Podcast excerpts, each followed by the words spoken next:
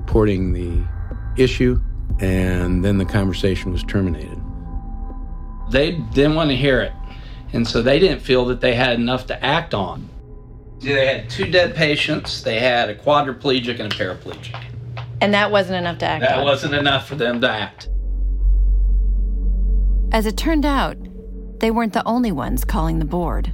There were a number of practitioners here in Dallas who were calling down to the Texas Medical Board saying, We've got a real problem with this neurosurgeon. And before this, how many surgeons or how many doctors have you reported to the medical board before? I've never reported anyone to the Texas Medical Board.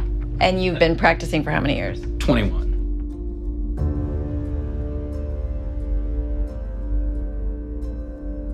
Mean, if I were you, I'd, I'd do everything I could to just uh, to just say no. I can't recommend him at this time.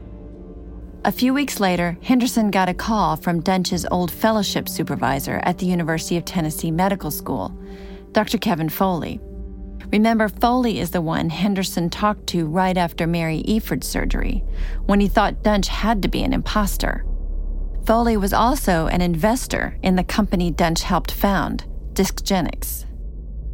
Christopher Duntsch was applying to work at a new hospital. The hospital needed Foley, once again, to vouch for his credentials. And so I kind of chuckled and I said, Well, at least you know what to do with that. But then Dr. Foley says he can't mention what he's heard in Dallas.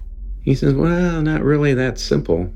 They're asking me how he performed during his time under my tutelage. He was under my tutelage for a year. He did about six months of surgery and then he did about six months in research because he has a PhD too. And he said he was fine. You know, I'd say he was average. Was he superlative? No. Was he was he terrible? No, he was average.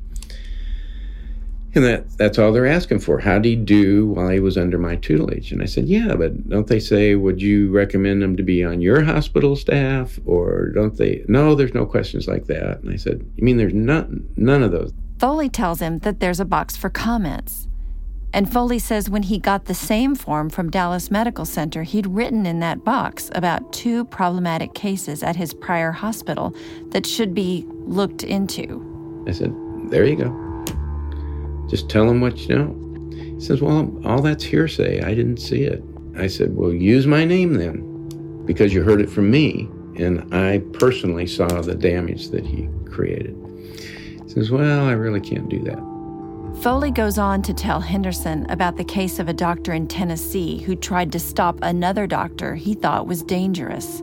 The second doctor, the one being accused, sued the first and won. And he says, And from my standpoint, I don't know of a physician that'll write a negative uh, reference letter uh, about another physician in Tennessee. And of course, I was flabbergasted about this. And uh,